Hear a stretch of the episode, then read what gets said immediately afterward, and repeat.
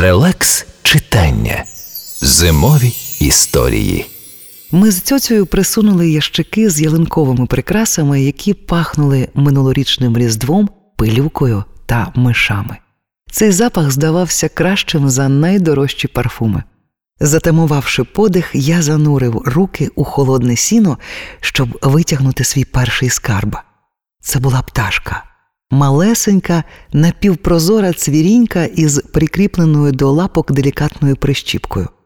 Тієї миті я був певен, що насправді чую спів, який сотнями метеликів випорхнув з мене і заполонив кімнату.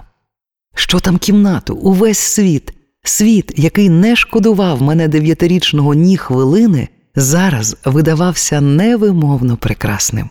Ореста Осійчук, Абрикосова книгарня.